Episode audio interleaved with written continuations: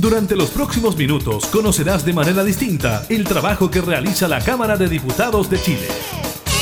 Comienza La Cámara en la Radio, con la conducción de la periodista Gabriela Núñez, en Radio Cámara de Diputados de Chile. La Cámara en la Radio.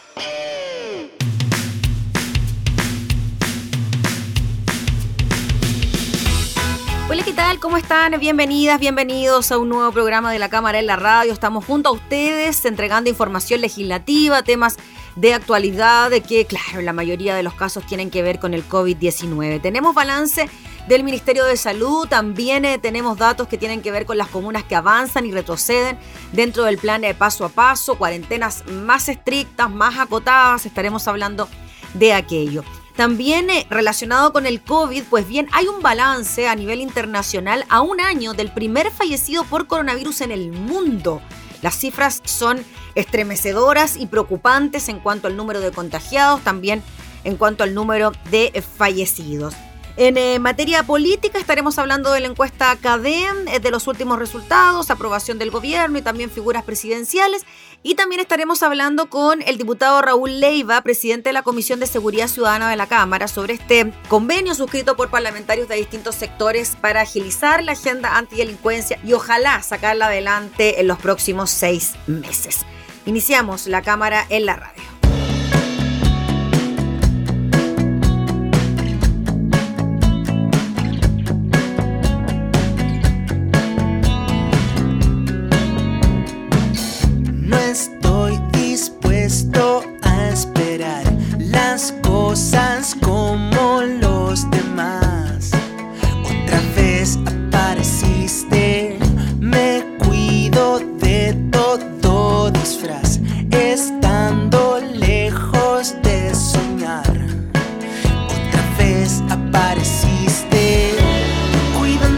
fuerte.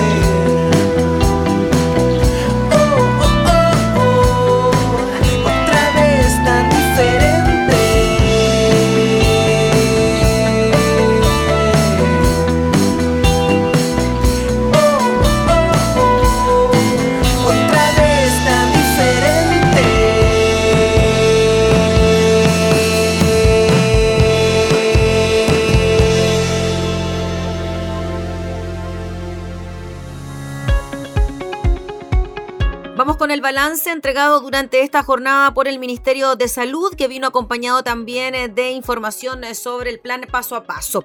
Partimos con los números en cuanto a los casos nuevos. Estamos hablando de 3.970 casos, 2.451 casos con síntomas, 1.363 casos asintomáticos.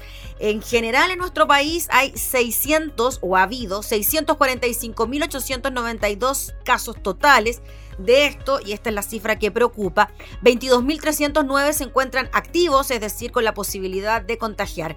Y el dato del DEIS en cuanto al número de fallecidos para esta jornada es de 66 personas que perdieron la vida por el coronavirus en nuestro país. Vamos ahora también eh, con los anuncios en cuanto a las regiones y en cuanto a las comunas que avanzan o retroceden en el plan paso a paso. Comunas que retroceden en la región del Biobío a cuarentena. Talcahuano, Hualqui, Concepción, San Pedro de la Paz y Chihuayante. Cuarentena total desde el jueves 14 de enero a las 5 de la mañana. En la región metropolitana retroceden a fase 2 las comunas de Recoleta, Buin y La Pintana también a partir de este jueves. Es así como casi toda la región metropolitana está en etapa 2 y no así en fase 1 como eh, pedían algunos expertos en la materia. En la región de Aysén retrocede a cuarentena Aysén. Esto a partir también de este jueves. En la región de los lagos, y aquí viene quizás lo más preocupante, retroceden a fase 1 Quellón, Calbuco, Dalcahue, Castro, Ancud, Puerto Montt, Puerto Varas y Osorno, ciudades que también viven del turismo durante esta época del año y que lamentablemente no podrán tener ningún tipo de actividad en toda la semana porque están en cuarentena a partir de este jueves 14 de enero. Retrocedo a transición la comuna de Huailahue, también en la región de los lagos. ¿Qué pasa en la región de los ríos? Retroceden a transición, paso 2, la comuna de Mafil, Futrono y Lago Ranco y cuarentena total para Valdivia, Los Lagos y Río Bueno, también comunas que se caracterizan por recibir a un amplio número de turistas. ¿Qué pasa en la región de la Araucanía? Pasan a transición, retroceden a fase 2 Gorbea y a cuarentena retroceden Renaico, Galvarino, Victoria y Temuco. Estamos hablando de ciudades urbanas y también ciudades rurales. Eh, también pasan a transición las comunas de Lautaro en, la región eh, de la Araucanía. Eso en cuanto a la novena región. Que pasa en la región de Ñuble, retroceden a transición. Paso 2, las comunas de Quillón y San Carlos. En la región del Maule retroceden a transición. Fase 2, Sagrada Familia, Hierbas Buenas, Linares y Constitución. Y pasan a cuarentena la comuna de Teno. Esto en, en la región del Maule. ¿Qué pasa en la región de Arica y Parinacota? Retroceden a fase 2. Arica, eso en Arica y Parinacota. En Valparaíso retrocede a transición, es decir, fase 2, la comuna de Zapallar, muy relacionada con el escándalo de las fiestas clandestinas de Cachagua. En las regiones de O'Higgins retrocede a fase 2, a transición, Santa Cruz, Chepica y Las Cabras y a cuarentena la comuna de San Vicente.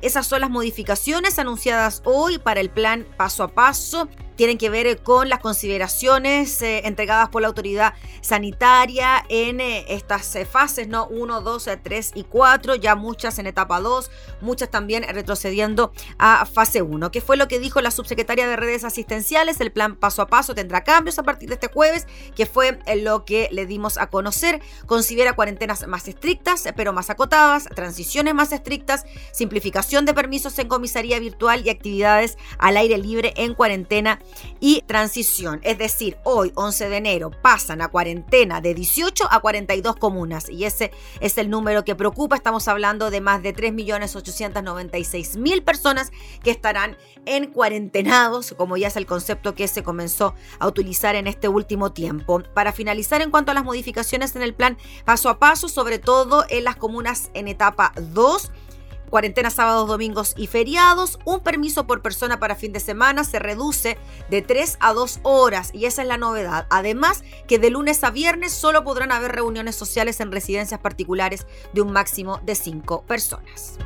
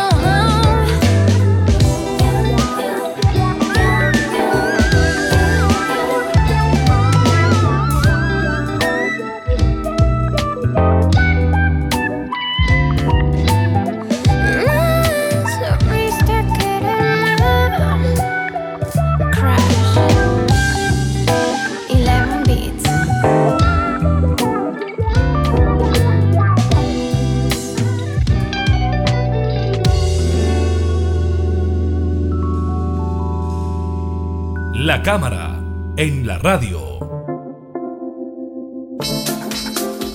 Diputados de distintas bancadas, tanto de gobierno como de oposición, acordaron despachar la agenda antidelincuencia en los próximos seis meses. Vamos a conversar de este tema, de lo que está ocurriendo en materia de seguridad en nuestro país, eh, con el presidente de la Comisión de Seguridad Ciudadana de la Cámara, el diputado Raúl Leiva. ¿Cómo está, diputado? Muchas gracias por recibirnos. Nos contaba previamente que estaba en la plaza de Talagante. Sí, estamos en la Plaza de Armas de Talagante junto al alcalde que está realizando un eh, testeo masivo de PCR y también informando sobre el, el nuevo IFE que hay que postularlo. Así que es re importante, lo, lo hacen al aire libre y eso es muy bueno. Mm. Y le dan número a la gente para que vaya a hacer sus cosas y vuelva cuando le corresponda. Lo llaman por, eh, le mandan un WhatsApp y así la gente no tiene que hacer fila. Mire qué buen sistema, ¿ah? Sí, lo que me planteabas tú es una verdad. Hay tres temas específicos que, independiente de la posición política, hay que sacar adelante y rápido, porque es lo que demanda la ciudadanía.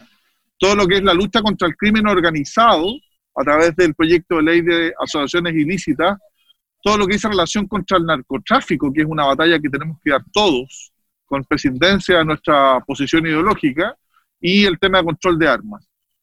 Son tres materias que nos hemos autoimpuesto como Comisión de Seguridad Ciudadana, en un principio cuatro parlamentarios, pero sentimos que esto se va a ampliar a la unanimidad de la comisión para poder, dentro de este año, que es un año complejo desde el punto de vista legislativo, porque tenemos muchas elecciones, muchos procesos eleccionarios, están las primarias y elecciones municipales de gobernador regional el 11 de abril, después la eventual segunda vuelta gobernador regional, después primarias presidenciales y parlamentarias, y a final de año la, la elección presidencial parlamentaria y eh, una eventual segunda vuelta. Entonces, todo lo que nosotros seamos capaces de trabajar y sacar ahora es fundamental y por eso nos hemos impuesto, autoimpuesto este plazo de trabajar a full, sobre todo en lo que queda del periodo legislativo de enero y los meses de marzo y abril. Diputado Leiva, cuando hablamos de proyectos que tienen que ver con el crimen organizado, el narcotráfico y el control de armas, podríamos decir que son estos tres aspectos los que más han estado presentes en materia de seguridad en el último tiempo en el país, considerando que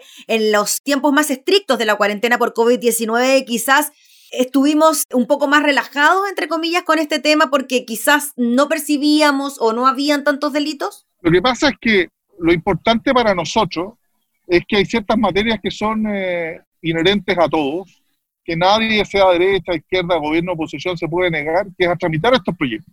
Y lo que me he propuesto como presidente de la comisión es tratar de aunar voluntades respecto a aquellas cosas que nos unen y no de las que nos dividen. Yo tengo una posición clara de oposición al gobierno, soy parlamentario del Partido Socialista y creemos que el gobierno está al debe, al debe en muchísimas materias y que efectivamente no ha sabido abordar y no ha conducido bien este gobierno y las encuestas así lo señalan.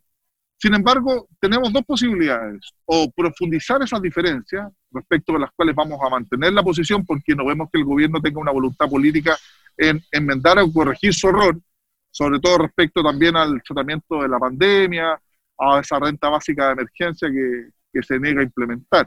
Pero estos sí son puntos que la ciudadanía en la calle te pide. El tema del narcotráfico, que no se puede vivir, las balas locas, las bandas organizadas, los portonazos.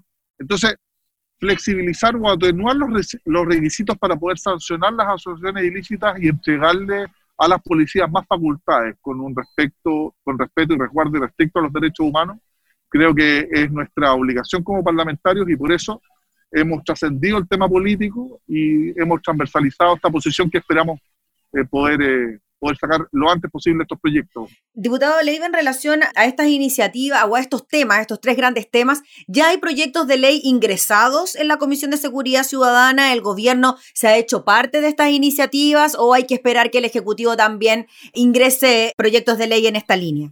Bueno, el proyecto crimen, contra crimen organizado se ingresó con suma urgencia y como comisión solicitamos refundir un proyecto que sobre la materia nosotros aprobamos, presentamos en julio del 2018, hace dos años atrás. Entonces es un tema que nos tiene que, apurar y tramitar, eh, y, es, algo que está en tabla en la comisión para este miércoles, para empezar a tramitarlo. Hoy día esperamos a las 5 de la tarde poder despachar el proyecto de ley Antonia, que también es muy importante para la comisión, y de ahí en adelante poder asumir el tema de control de armas y el tema del narcotráfico de mejor manera. Además de esto, y es súper importante, ahora a las 12.20 tenemos una reunión el, los presidentes de ambas corporaciones, del Senado, de la Cámara de Diputados y los presidentes de las comisiones, para poder eh, analizar cómo vamos a desarrollar en conjunto con el Ministerio del Interior la comisión bicameral mm. en materia de seguridad que va a asumir la modificación de fondo y la reestructuración que requieren las policías como tema fundamental. Y eso pasa también eh, por este anuncio, ¿no? Que en algún momento llevaron el presidente Sebastián Piñera a retomar la agenda de seguridad que incluía precisamente esta comisión bicameral de la que usted me está comentando. O sea, hay un trabajo, podríamos decir, en esta oportunidad mancomunado entre este anuncio del gobierno y lo que están haciendo las comisiones de seguridad de ambas cámaras, la encabezada por usted, por ejemplo. Esperamos que ahora se dé porque la comisión bicameral no fue asumida por el ministro Pérez, de hecho la tiró al tacho de la basura, y lo que hemos pedido ahora al ministro Delgado, que reasuma ese compromiso, y es lo que esperamos hoy día poder desarrollar a las 12.20 de la tarde. Mm, finalmente, eh, diputado, en cuanto a la percepción de seguridad o a la percepción de inseguridad que puede estar presente hoy por hoy en nuestro país, ¿usted la comparte? ¿Usted siente que es así, que es algo más bien generalizado? ¿Cómo lo ve? Por cierto, la gente tiene miedo ve una ausencia de policías, ven ausencia de Estado, ven eh, divisiones profundas en, materia, en esta materia por parte del Congreso Nacional y eso esa es la señal que, que, nosotros queremos entregar, que respecto de ciertos temas que nos unen, que es la lucha contra el narcotráfico, contra el crimen organizado, una adecuada control y tenencia de armas, una norma que la regule de una manera más específica, yo creo que podemos avanzar y eso vamos a hacer. Ese es nuestro compromiso, además, como parlamentarios, Eso. Listo, pues. Diputado Leiva, le agradecemos enormemente por el contacto, eh, por darnos parte de su tiempo. Sabemos que está ahí en actividades en su zona, así que desde ya un saludo cordial a sus vecinos y que nos sigamos cuidando. Muchas gracias, que estén muy bien. Gracias, que esté muy bien. Chau. Era el diputado Raúl Leiva, presidente de la Comisión de Seguridad Ciudadana, hablando entonces sobre esta agenda de seguridad cuyo compromiso por parte de distintos sectores políticos es que salga ya y que tenga buenas noticias en los próximos seis meses.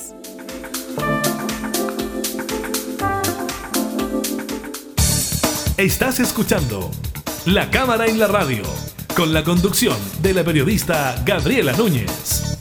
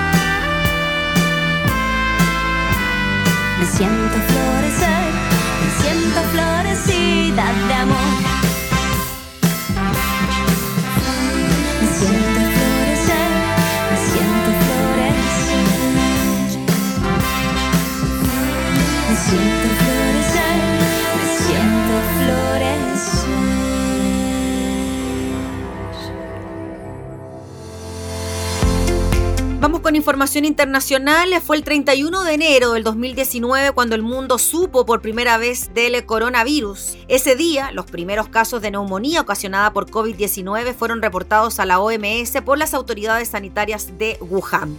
11 días más tarde, sin embargo, las mismas autoridades anunciaron la primera muerte. Se trató de un hombre de 61 años que falleció producto de una insuficiencia respiratoria tras haber acudido al mercado de mariscos de la ciudad china, donde se presume comenzó la propagación del virus. A un año de ese episodio, el mundo ya cuenta con 1.944.711 muertes, de acuerdo a las estadísticas de World Meter. La cifra es preocupante no solo en sí misma, esto ya que la OMS reportó el sábado recién pasado más de 15.000 muertes por coronavirus en las últimas 24 horas previas a esa jornada, una cifra récord que se debe principalmente al aumento de casos diarios en las Américas en el último tiempo. En cuanto a los contagios, el mismo conteo señala que ya se llegó a los 90.768.716 casos en todo el planeta. De estos, 64.911.824 se han recuperado, pero 23.912.181 se encuentran activos, donde el 99,5% mantiene síntomas leves y el 0,5% está en una situación crítica de salud.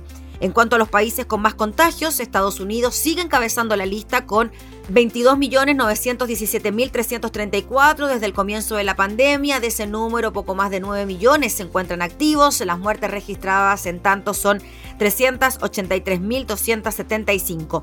En segundo lugar se encuentra India con 10.467.431 casos y en tercer lugar Brasil con 8.105.790 casos. Chile por su parte ocupa el lugar número 25 con 641.923 casos en total. A un año del primer fallecido por COVID-19, el mundo entonces se acerca a las 2 millones de muertes y el número de contagiados superó los 90 millones.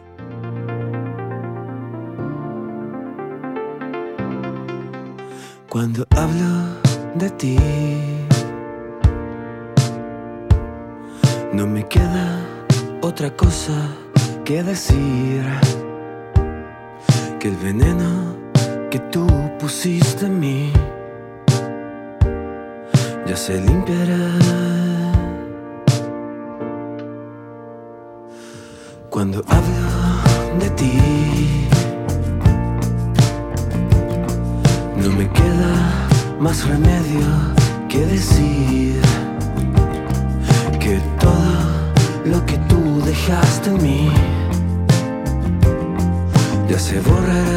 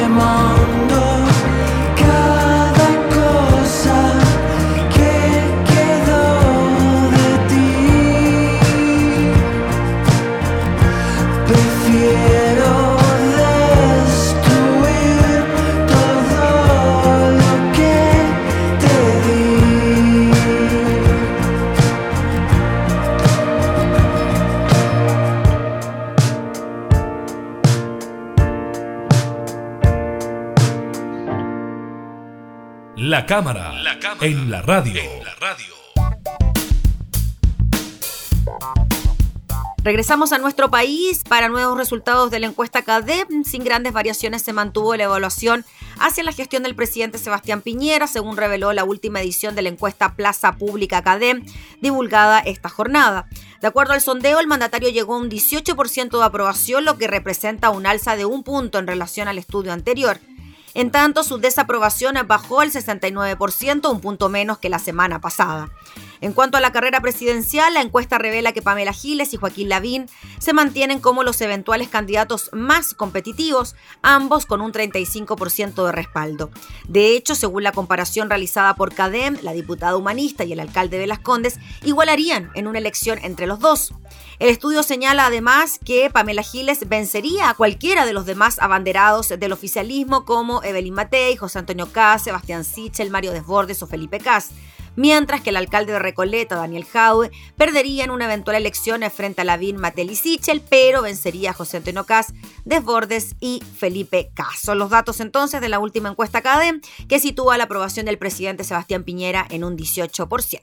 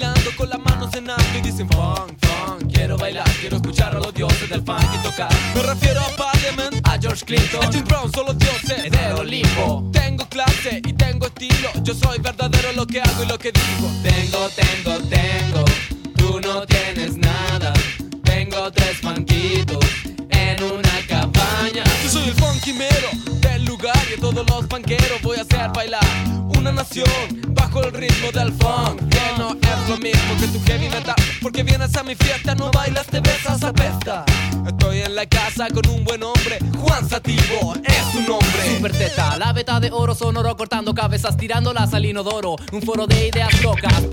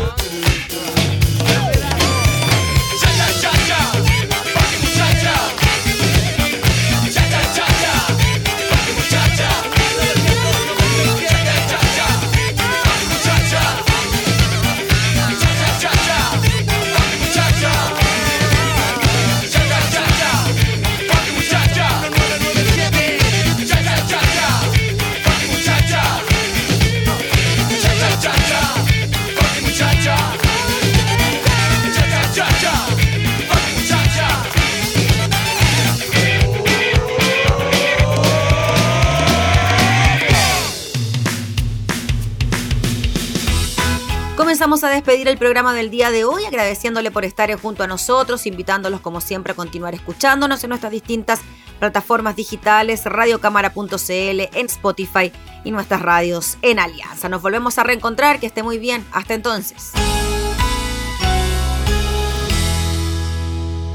Hemos presentado La Cámara y la Radio. Una mirada amena a la agenda de trabajo de los diputados. La Cámara en la Radio, con la conducción de la periodista Gabriela Núñez. Información, música y actualidad. en Radio Cámara de Diputados de Chile, acercando las leyes.